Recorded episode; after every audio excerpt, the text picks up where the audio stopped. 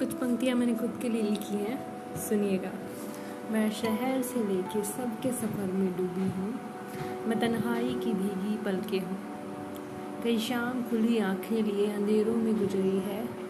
मैं खुद की रहनुमा हमदर्द हूँ। मेरी मुसलसल खामोशी में भी अल्फाज छुपे हैं गहराई से। एहसास गम की इंतहा मुझ पे बेइंतहा गुजरी है। कभी मैं खुद पे हँसी, कभी कोई और। अब आदत सी हो गई है सब सहने की। देर तक बेअसर रहने की। शुक्रिया।